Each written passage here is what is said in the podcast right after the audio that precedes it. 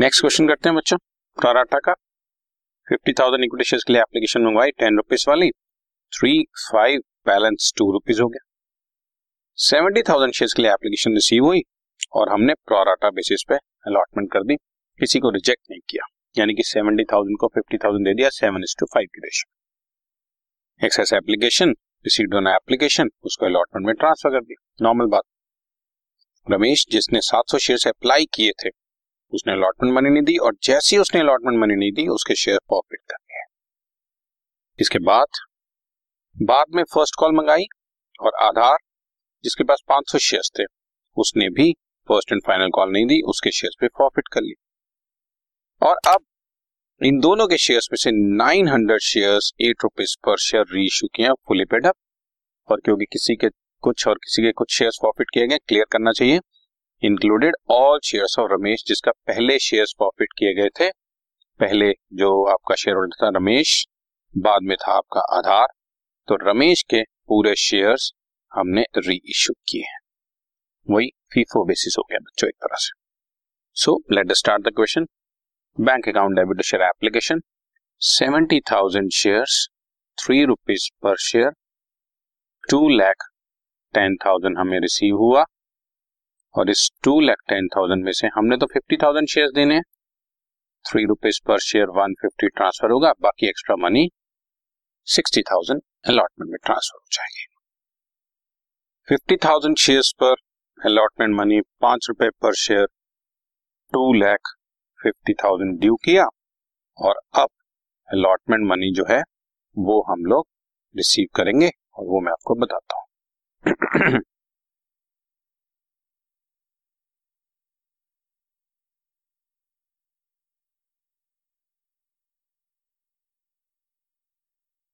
ठीक है, ये 2 एंट्रीज आपकी एप्लीकेशन की हो गई, ये 2 अलॉटमेंट की हैं, bank debit to share allotment की एंट्री के लिए मैं आपको वर्किंग नोट्स में ले चलता हूँ। 7:5 का प्रोराटा चल रहा है, 70 को 50,000 दिए थे, तो रमेश ने 700 शेयर्स अप्लाई किए थे, सीधी सी बात होगी उसने 500 शेयर्स हमने उसको अलॉट किए होंगे, 3 रुपए पर शेयर उसने हमें 2,100 रुपीज दिया था, हमने तो उससे 1,500 चाहिए थे, इसका मतलब उसका मेरे पास 600 रुपीज एक्स्ट्रा पहले ही आया हुआ।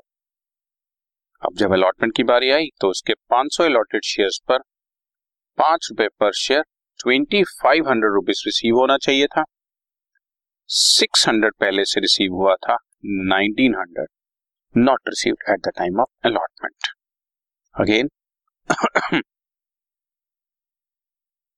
अलॉटमेंट में हमने टोटल 50,000 शेयर्स पर 5 रुपए पर शेयर के हिसाब से 2,50,000 मंगवाए थे, 250 में से 60,000 पहले से रिसीव हुए हुए थे, 1,90,000 रिसीव होने चाहिए थे, जिसमें से रमेश के 1,900 रुपीज रिसीव नहीं हुए, सो 1,88,100 रुपीज हमारे को रिसीव हुए at the time of allotment. ठीक, प्रोराटा है नॉर्मल, अब तक आप इस कैलकुलेशन को बहुत अच्छी तरह समझ चुके हो।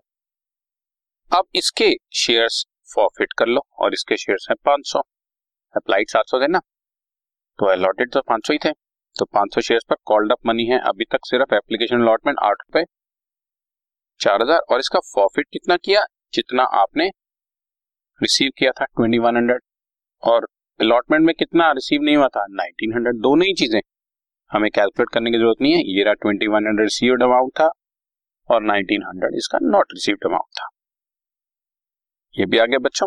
ठीक है, और आप फर्स्ट एंड फाइनल कॉल की एंट्री करते हैं बच्चों। अब 49,500 शेयर्स पर 2 रुपीज पर शेयर हमने ड्यू किया,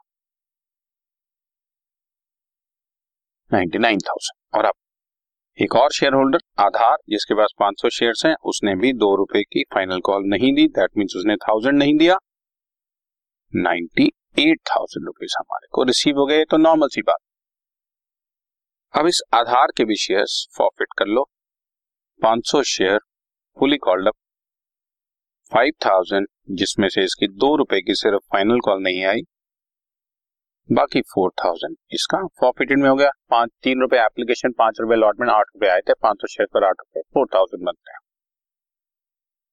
और अब ratio 900 shares fully paid up 9,000 के और हमने उसको 8 रुपीस पर शेयर री इश्यू कर दिया, बाकी 1,800 शेयर फॉरफिटेड में डेबिट हो गया और आप कैपिटल का फिर वही फीफो बेसिस। बच्चों मैं आपको वही सेम वर्किंग नोट बना के दिखाता हूं। बच्चों पहला पार्टनर है, पहला शेयर होल्डर रमेश, दूसरा आधार। रमेश के शेयर से बच्चों 500, इसका अमाउंट फॉरफिटेड था 2100। आधार के 500 शेयर्स पर हमने 4000 रुपये फॉरफिट किया था। अब 900 शेयर्स में रीइश्यू कर रहा हूँ। 900 शेयर्स पर 500 रमेश के तो पूरे ले लेंगे, मतलब पूरा 2100 रुपये। सो बैलेंस आधार के 400 शेयर री इशू करेंगे। ये जरूर देख लेना कि किसके शेयर री इशू है और किसके नहीं। इस क्वेश्चन में क्लियरली लिखा है कि रमेश के सारे शेयर री इशू करें। सो अब 4000 प्रॉफिट किए थे 500 पे, तो 400 पे कितने होते बच्चों?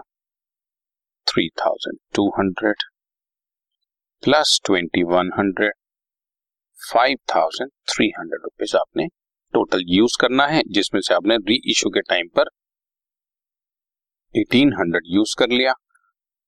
बैलेंस आपका कैपिटल रिजर्व में ट्रांसफर करने लायक अमाउंट इज 3500। Got it? अब तक बच्चों इसकी काफी प्रैक्टिस हो गई है। ये भी वही क्वेश्चन है जिसमें अलग अलग लोगों के अलग अलग टाइम पर शेयर प्रॉफिट हो रहे हैं, मतलब डबल प्रॉफिचर है, और फिर उसमें partial reissue. Got it बच्चों? Right? Done.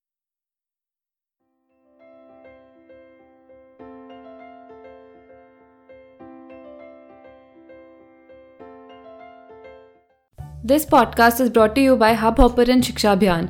अगर आपको ये podcast पसंद आया तो प्लीज़ लाइक, share और सब्सक्राइब करें और वीडियो क्लासेस के लिए शिक्षा अभियान के YouTube चैनल पर जाएं।